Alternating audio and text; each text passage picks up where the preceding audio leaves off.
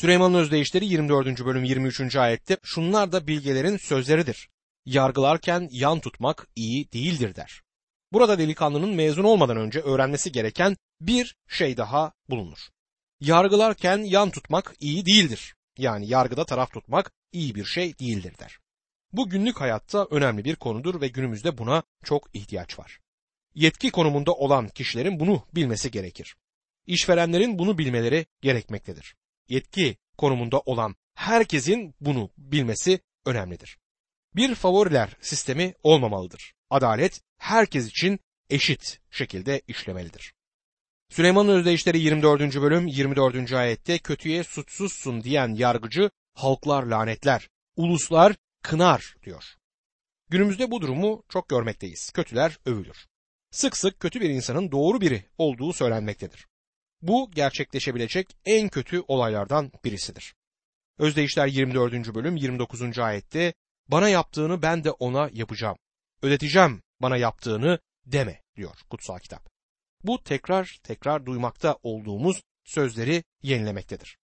Aynı zamanda Elçi Paulus'un Romalılara yazdığı mesajın Romalılar 12. bölüm 19. ayetteki mesajın neredeyse aynısıdır. Rab diyor ki ölçü benimdir ben karşılık vereceğim. Süleyman'ın özdeyişleri 24. bölüm 33 ve 34. ayetlerde ise biraz kestireyim, biraz uyuklayayım, ellerimi kavuşturup şöyle bir uyuyayım demeye kalmadan yokluk bir haydut gibi, yoksulluk bir akıncı gibi gelir üzerine diyor. Bu genç üniversiteden mezun olacaktır. Birçok şey bilir ve başka iyi nitelikleri de vardır. Ama eğer tembelse bunun hayatındaki en büyük tuzak olduğunu da görecektir. Süleyman'ın özdeyişleri 25. bölüm Süleyman'ın özdeyişleri kitabını bölüm bölüm incelediğimizde bu kitabın yeni bir bölümünü oluşturur. Bu bölümde yine Süleyman'ın özdeyişleri vardır ama Hiskia'nın adamları tarafından derlenmiştir. Septuagint çevirisi bu kişiler için Hiskia'nın dostları demektedir. Süleyman'ın özdeyişleri 25. bölüm 1 ve 2. ayetlerde şöyle yazar. Bundan sonrakilerde Süleyman'ın özdeyişleridir. Bunları Yahuda kralı Hiskia'nın adamları derledi. Tanrı'yı gizli tuttuğu şeyler için kralları ise açığa çıkardıkları için yüceltiriz diyor. Bu özdeyişin Rab İsa'nın kutsal yazıları araştırın sözünü dile getirilişinin bir biçimi olduğunu düşünüyorum. Yuhanna 5. bölüm 39. ayette İsa Mesih bize kutsal yazıları araştırın der. Paulus da aynı şeyi 2. Timoteus 2. bölüm 15. ayette şöyle yazar. Kendini Tanrı'ya makbul, gerçeğin bildirisini doğru kullanan, alnı ak bir işçi olarak sunmaya gayret et. Bizlerin bir şeyi saklamamamız gerekir. Tanrı'nın bize bildirmemiş olduğu birçok şey olduğunun bilincine varmamız önemlidir. Eğer bildirseydi onları anlayabilecek olduğumuzdan şüphe ederdim. Bunlar araştırılamaz. İnsanın anlayışının ötesinde olan bazı durumlar vardır. Tanrı da zaten bunu Yaşaya 55. bölüm 9. ayette şöyle dile getirir. Çünkü gökler nasıl yeryüzünden yüksekse yollarım da sizin yollarınızdan, düşüncelerim düşüncelerinizden yüksektir. Ancak Tanrı'nın bize bildirmiş olduğu şeyleri çalışmalıyız. Bunların üzerinde düşünmemiz gerekir. Tanrı sözünü araştırma ihtiyacı içerisinde olduğumuzu bilmek önemlidir. Özdeyişler 25. bölüm 3. ayette göğün yüksekliği, yerin derinliği gibi kralların aklından geçen de kestirilemez der. Bazen yöneticilerimizin ne yaptığını anlamamız önemlidir. Büyük bir ihtimalle yaptıkları şeyi açıklayacak birer nedenleri vardır. Çünkü bizim bilmediğimiz şeyleri onlar biliyor. Tanrı'nın yollarını da anlayamayız ama hiçbir zaman Tanrı'nın yaptığı şeyleri yargılamaya kalkmamalıyız. Çünkü Tanrı her ne yaparsa o doğrudur. Yapılması gereken doğru şey Tanrı'nın yaptığıdır. Süleyman'ın özdeyişleri 25. bölüm 4 ve 5. ayetlerde cürufu gümüşten ayırınca kuyumcunun işleyeceği madde kalır.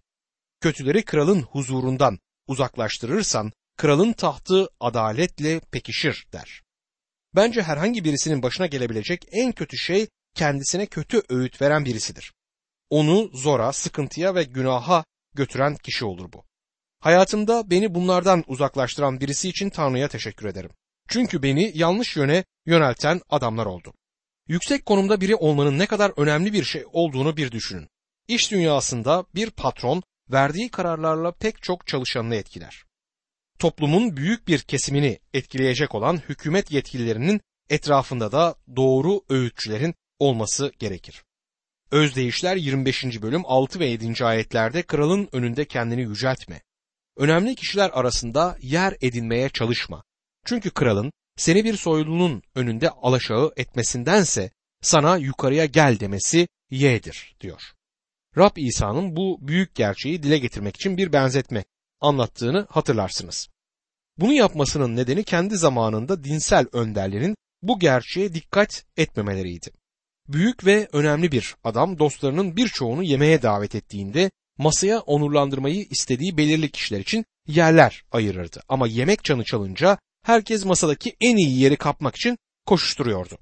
En iyi yerleri kapmaya çalışırken neredeyse masayı devireceklerini tahmin edebiliyorum. Rab İsa o gün oradaydı ve belli ki herkes oturana kadar beklemişti. Sonra onların yaptığı hatayı düzeltmek için onlara Luka 14. bölüm 7 ila 10. ayetler arasındaki şu benzetmeyi anlattı.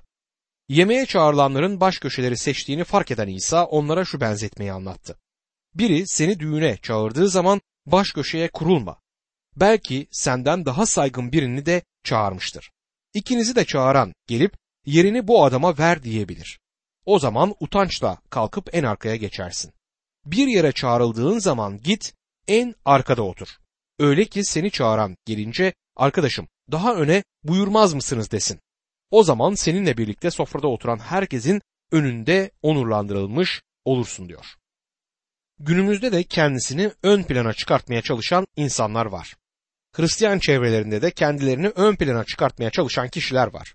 Bu kişiler saygınlıkta ve konumda önde olmayı isterler. Bu bir trajedidir. Belki iş dünyasındaki bir adamı ileride olmayı istediği konum için suçlayamazsınız ama Hristiyan işinde durum böyle olmamalıdır. Özdeyişler 25. bölüm 8. ayette gördüklerinle hemencecik mahkemeye başvurma. Çünkü başkası seni utandırabilir. Sonra ne yapacağını bilemezsin diyor. Rab İsa yine bunun hakkında bir benzetme anlatır. Luka 14. bölüm 31 ve 32. ayetlerde. Ya da hangi kral başka bir kralla savaşa gittiğinde üzerine 20 bin askerle yürüyen düşmana 10 bin askerle karşı koyabilir miyim diye önce oturup bir değerlendirme yapmaz. Eğer karşı koyamayacaksa öbürü henüz uzaktayken elçiler gönderip barış koşullarını ister diyor. Eski antlaşmada bunun bir örneğini Kral Yoşiya'da görmekteyiz. Yoşiya iyi bir kraldı ve Yahuda'nın son ruhsal uyanışını gerçekleştirmesine yardım etmişti. Onun önderliği altında Tanrı'ya büyük bir dönüş olmuştu ama kendisi çok büyük bir hata yaptı. Bazen her nasılsa bir kusur başka bakımdan büyük bir adamın hayatını mahvedebilir. Yoşiya büyük bir adamdı ve büyük bir tanrı adamıydı aynı zamanda ama kötü bir hatası vardı. Mısır kralı Firavun Neko, Yoşiya'ya karşı değil tamamen farklı bir düşmanla savaşmak için gelmişti ama Yoşiya ona karşı savaşa giriştiğinde Firavun Neko, Yoşiya'ya bak seninle savaşmak için gelmedim. Seninle savaşmak istemiyorum dedi. Ama Yoşiya ki genç bir adamdı onunla savaşmaya kalktı. Sanırım bunun Rabbin isteği olduğunu düşündü. Birçoğumuz kararlarımızdaki hatalardan ötürü Rabbi suçluyoruz. Yoşiya'nın başı büyük bir derde girdi ve savaşı kaybetti. Hatta Armagedon savaşının yapılacağı Megiddo vadisindeki savaşta öldü. Yoşiya hiç karışmaması gereken bir işe karışmakla büyük bir hata yapmıştı. Rabbin bu özdeyişle görmemizi istediği şey budur. 2. Krallar 23. bölüm 28 ila 30. ayetler Yoşiya'nın yaptığı hatayı şöyle anlatır. Yoşiya'nın krallığı dönemindeki öteki olaylar ve bütün yaptıkları Yahuda krallarının tarihinde yazılıdır. Yoşiya'nın krallığı sırasında Mısır firavunu Neko, Asur kralına yardım etmek üzere Fırat'a doğru yola çıktı. Kral Yoşiya da Neko'nun üzerine yürüdü. Megiddo'da karşılaştılar. Neko Yoşiya'yı öldürdü. Görevlileri Yoşiya'nın cesedini savaş arabasıyla Megiddo'dan Yaruşilim'e getirip mezarına gömdüler. Yahuda halkı Yaşuya'nın oğlu Yehoaz'ı mesederek babasının yerine kral yaptı diyor. Özdeyişler 25. bölüm 9 ve 10. ayetlerde davanı doğrudan komşunla gör. Başkasının sırrını açıklama. Yoksa işiten seni utandırabilir. Ve bu kötü ün yakanı bırakmaz diyor. Komşunuzu aynı sokakta oturduğunuz birine kötülemek de büyük bir soruna neden olabilirsiniz. Komşunuzun hataları varsa gidip onunla özel olarak konuşmalısınız. Özdeyişler 25. bölüm 11. ayette yerinde söylenen söz gümüş, oymalardaki altın elma gibidir der. Bu ne kadar güzel bir söylem. Çok güzel bir temsili fotoğraf önümüzdedir. Altın elmalar günümüzde golden elmalar var ama belli ki burada söze edilen meyve portakaldır. Diğer narenciyeler gibi portakallar İsrail'de bol yetişen meyvelerdi. Günümüzde de dünyanın en güzel portakallarından bazıları bu topraklarda yetişir. Portakal çok güzel bir meyvedir. Tekrar altını çizebiliriz. Süleyman'ın zamanında Filistin'de bol bol portakal yetişmekteydi. Tanrı sözünü okudukça bazı bireylerin harika bir şekilde doğru zamanda doğru sözü söylediklerini görüyoruz. Bazen bu iyi bir sözdü, bazen ise bir azar sözüydü ama bu sözler gerekliydiler ve yerinde söylenen sözler bu resme uyuyorlardı. Böyle sözler söylenmesi gereken doğru sözlerdir. Bu çoğumuzun üzerinde dua etmemiz gereken bir konu. Ne söylememiz gerektiği ve bunu doğru zamanda söylemek bizim dua konumuz olabilir. Birçok defa doğru zamanda yanlış şeyi söylediğimizi ya da doğru şeyi yanlış zamanda söylediğimizi hatırlamalıyız. Ve bazen de ağzımızı hiç açmamamız gereken zamanlar vardır. Eminim ki hepimiz doğru zamanda doğru şeyi söyleyen değerli bir Hristiyanı tanırız. Bunlar yerinde söylenen sözlerdir. Yıllar önce yemyeşil bir coğrafyada yaşayan Tanrı'nın sevgili bir kutsalı vardı. Her pazar toplantıdan sonra vaize çok güzel bir şey söylemesiyle bu kişi tanınmaktaydı. Doğrusunu isterseniz bazen insanlar onun ne söyleyeceğini duymak için vaizin yanında dururdu. Çünkü bazen insanlar duymuş oldukları vaaz hakkında söyleyebilecek iyi bir şey bulamazlardı. Ve bir keresinde daha önce duymuş olduklarının hepsinden daha kötü bir vaizin vaazını dinlemişlerdi. İnsanlar o sabah o kişinin ne söyleyeceğini merak ediyorlardı.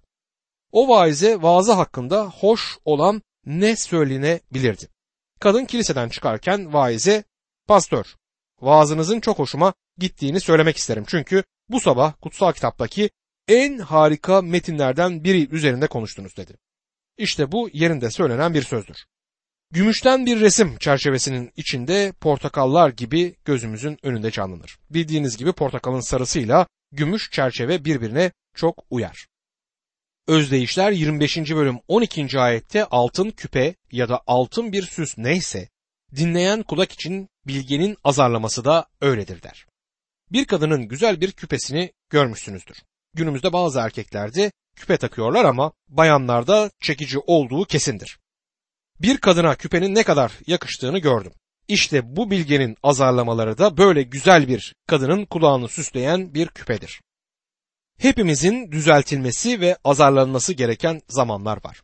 Öyle bir zamanda yaşıyoruz ki birisini azarlarsak özellikle de bunu başkalarının önünde yaparsak insanlar onu kaybettik. Onu bir daha asla kazanamayacağız derler. Dostum, eğer o kişi doğru türden biri ise onu kazanırsınız. Ve eğer yanlış biri ise onu nasılsa kazanamayacaksınız. Azarlamanın yapılması gereken zamanlar vardır. Özdeyişler 25. bölüm 13. ayette hasatta kar serinliği nasılsa güvenilir ulak da kendisini gönderenler için öyledir. Böyle biri efendilerinin canına can katar der. İsrail hasat zamanı çok sıcak olurdu ve o zamanlarda Hermon dağına çıkıp biraz kar alıp gelirlerdi. O kar onlar için harikaydı. Güvenilir ulakta böyledir diyor Tanrı sözü. Rabbim bazılarına aferin, iyi ve güvenilir köle diyecek olmasına şaşırmamalıyız. Hepimiz etrafımızda güvenilir, sadık insanların olmasından hoşlanırız. Bir adam sadık bir eş ister. Sadık çocuklarını takdir eder. Bir işveren sadık çalışanlar istemektedir. Bir önder kilisesinde sadık insanlar ve sadık bir cemaat ister. Ve insanlar da sadık bir önder, bir vaiz istemektedirler. Sadakat harika bir özelliktir bizimle sadık birinin olması çok güzel bir günde iyi soğuk bir içecek gibidir. Özdeyişler 25. bölüm 14. ayette yağmursuz bulut ve yel nasılsa vermediği armağanla övünen kişi de öyledir der. Bazı insanlar sahip olmadıkları armağanlarla övülmektedirler. Ben bir vaizim ve bana kendilerinin ne kadar harika olduklarını yazan kişilerden mektup alıyorum. Bir adam bana bir mektup yazıp müjdeci, kutsal kitap öğretmeni, şarkıcı ve piyanist olduğunu söyledi. Her şeyi yapabildiğini ve kilisemizde bir toplantı yapmak istediğini bana yazıyordu. Mektubu kilisemiz yöneticilerine okudum ve gülmeye başladılar. Bana neden onu davet etmiyorsun diye sordular. Bu adamı iki nedenden ötürü asla davet etmem. Birinci neden eğer söylediği türde biri ise topluluğumuz onu dinledikten sonra bir daha beni dinlemeyi istemez. İkincisi ise onun sahip olmadığı bir armağanla övünen biri olduğunu tahmin ediyorum dedim. Bu ayet harika bir resmi oluşturmaktadır. Ve bu son günlerde yaşayan dinden dönenlerin bir resmini de ortaya koyar. Yahuda bunları çok iyi bir şekilde tanımlamaktadır. Onlardan yağmursuz bulutlar, meyvesiz meyve ağaçları gibi olduklarını, köpüğünü savuran denizin vahşi dalgaları gibi ayıplarını etrafa savurduklarını Yahuda 12 ve 13'te bahseder. Özdeyişler 25. bölüm 16. ayette bal buldun mu yeteri kadar ye, fazla doyarsan kusarsın der. Eski antlaşmada bal doğal tatlılığı anlatmaktadır. Ekmek ya da yemek sunusuna bal katılmasına izin yoktu çünkü o sunu İsa Mesih'in insanlığını temsil ederdi. Onda doğal tatlılık yoktu. Çok tatlı olan, sizi hasta edecek derecede tatlı şeyler söyleyen birisiyle bilmiyorum hiç karşılaştınız mı? Burada ne söylediğine dikkat edin. Çok fazla bal yemeyin çünkü sizi hasta eder. Süleyman'ın özdeyişleri 25. bölüm 17. ayette başkalarının evine seyrek git. Yoksa onları bezdirir, nefretini kazanırsın der. Bakın bu çok iyi bir özdeyiş. Komşularınız da fazla kalmayın. Yoksa evin hanımının o ihtiyar dedikoducu evine gitse ve bir daha gelmese dediğine kulak misafiri olabilirsiniz. Bir yere sık sık giderek insanları bıktırmamak iyidir. Burada söylenilen budur. Özdeyişler 25. bölüm 19. ayette sıkıntılı günde haine güvenmek, çürük dişe ya da sakat ayağa güvenmek gibidir der. Örneğin Yahuda kötü bir diş ağrısı ve sakat bir ayaktı. Yahuda bunların her ikisini barındırmaktaydı. Büyük bir ihtimalle böyle birisiyle karşılaşmışsınızdır. Özdeyişler 25. bölüm 21 ve 22. ayetlerde düşmanın acıkmışsa doyur, susamışsa su ver. Bunu yapmakla onu utanca boğarsın ve Rab seni ödüllendirir der. Rab İsa'nın bu ülkeyi tekrarladığını görüyoruz. Elçi Paulus da bunu tekrarlamıştır. Bu çok çok önemlidir. Süleyman'ın özdeyişleri 25. bölüm 23. ayette kuzeyden esen rüzgar nasıl yağmur getirirse iftiracı dil de öfkeli bakışlara yol açar der. Bizler kimseyi hiçbir şeyden ötürü azarlamamamız gereken bir tatlılık ve ışık zamanında yaşıyoruz. Ara sıra bazı gruplar ve bazı hareketler hakkında sert şeyler söylediğim için beni azarlayan bir kutsaldan bir mektup alırım. Ben bunları söylemem gerektiğine inandığımı söylemek isterim. Kuzeyden esen rüzgar yağmuru getirir. Kızgın bir yüz dedikoducuyu susturacaktır. Günümüzde sahte öğretilerde bulunan kişilerin icabına bu sözler bakar. Bence bu kişiler konusunda konuşulmalıdır ve konuşulması önemli olan zamanlarda konuşmayı sürdürmeye de ben niyetliyim. Her zaman tatlılık ve ışık içinde olmak harika olur ama hayat yolunda yılanların olduğu bir dünyada yaşıyoruz. Yolumuzda tehlikeli çukurlar var. Sahte doktrinler ve Tanrı sözü konusunda sahte öğretiler var. Ve bunlar konusunda gerçeği söylemek istiyorum ama bunu sevgi ruhunda yapmayı umuyorum. Hiçbir bireyi incitmek niyetinde değilim ama Tanrı'nın gerçeğini bildirmeye de çalışmalıyız. Tanrı sözünde bunu destekleyen birçok ayet görüyorum ve bu da o ayetlerden birisidir. Süleyman'ın özdeyişleri 25. bölüm 24. ayet. Kavgacı kadınla aynı evde oturmaktansa damın köşesinde oturmak yeğdir der. Bu da birkaç kez belirtilmiş bir noktadır. Birçok karısı olan Süleyman'ın bazılarıyla başı çok dertte olmalıydı. Belki de bunun için bunu sık sık dile getirdi. Savaş arabasına bindiğinde ona arabayı nasıl kullanması gerektiğini söyleyen karıları acaba var mıydı diye merak etmişimdir. İlahiyat öğrenirken bir profesör yıllar önce bize şu şiiri verdi. Ben size bir kıtasını aktarayım. Bir kısmını ezberledim ve bunu karıma söylemekten de zevk alırım. Şöyleydi bu şiir. Kalabalık bir geçitteydik. Kalabalıklar bir feryat ve bir tabanca sesinin geldiği olay yerine koştular. Arabanın içinde bir kadın ölü olarak yatıyordu. Yanında arabayı kullanan adam duruyordu ve dertli bir şekilde şöyle dedi. Ben bu kadının kocasıyım. Uzun yıllardır evliyiz. Onu çok sevdim ve başından vurdum. Belki onu öldürmemeliydim. Adam öldürmek doğru değildir. Ama araba kullanmanıza karışan kişilerle başa çıkmanın tek yolu budur. Umarım bu şaka dolu şiir sizi gülümsetmiştir. Belki Süleyman bu özdeyişi yazdığında arka koltuktan arabayı kullanan kişiye karışan birisini düşünüyordu. Süleyman'ın özdeyişleri 25. bölüm 25. ayette susamış kişi için soğuk su neyse uzak ülkeden gelen iyi haber de öyledir der.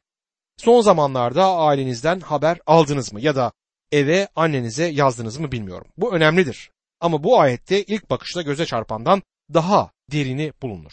Uzak bir ülkeden iyi haber gelmiştir. O Rab İsa'dır. Yuhanna 16. bölüm 28. ayette ben babadan çıkıp dünyaya geldim. Şimdi dünyayı bırakıp babaya dönüyorum der. Bu kısa zaman içinde Wesley'in söylemiş olduğu gibi Tanrı sizin ve benim kurtuluşumuzu gerçekleştirdi. Ve bu bize uzak bir ülkeden gelen bir haber gibidir. Bu arada sormak isterim. Onu kabul ettiniz mi? İsa yaşam suyudur. Susamış olana soğuk sudur. Süleyman'ın özdeyişleri 25. bölüm 26. ayet. Kötünün önünde pes eden doğru kişi suyu bulanmış pınar, kirlenmiş kuyu gibidir diyor. Küçük bir çocukken ava giderdik ve yanımızda hiç su götürmezdik. Bir ırmak ya da kaynak kenarına giderdik. Bazen su berrak olurdu. O zamanlarda suyun kirliliği diye bir sorun pek yoktu ama ara sıra pislikten yeşillenmiş bir kaynakta bulunurdu. Bu da büyük bir hayal kırıklığını bende yaşatırdı. Bu gerçek için ayağa kalkmış olan doğru birinin sonunda kötülerin önünde eğilmesiyle yapılan bir kıyastır. Bu durum iş dünyasında çok görülür, politikada çok görülür. Dürüst insanlar bir konuma gelmek için kötülerin önünde eğilmektedirler. Bu kilisede bile olur. Temiz doktrini, doğru olan şeyleri savunmuş olan biri ödün vermeye başlayabilir. Bu günümüzün en büyük hayal kırıklıklarından birisini oluşturacaktır. Susuzken bir kaynağın kenarına varıp tam suya eğilmişken içinde pislik olduğunu görmek gibidir. Bu ayet bize bu ayet bizi çok güzel bir şekilde uyarır. Özdeyişler 25. bölüm 27. ayette fazla bal yemek iyi değildir. Hep yüceltilmeyi beklemek de diyor. Balın azı iyi ama çok fazla bal insanı hasta eder. Bir insanın özellikle de Tanrı'nın hizmetinde kendini ön plana çıkartmaya çalışması insanın midesini bulandırır. Bu durumu kilisede zaman zaman görürüz. Günümüzde bazı Hristiyanlarda normal olmayan bir yükselme hırsı görülmektedir.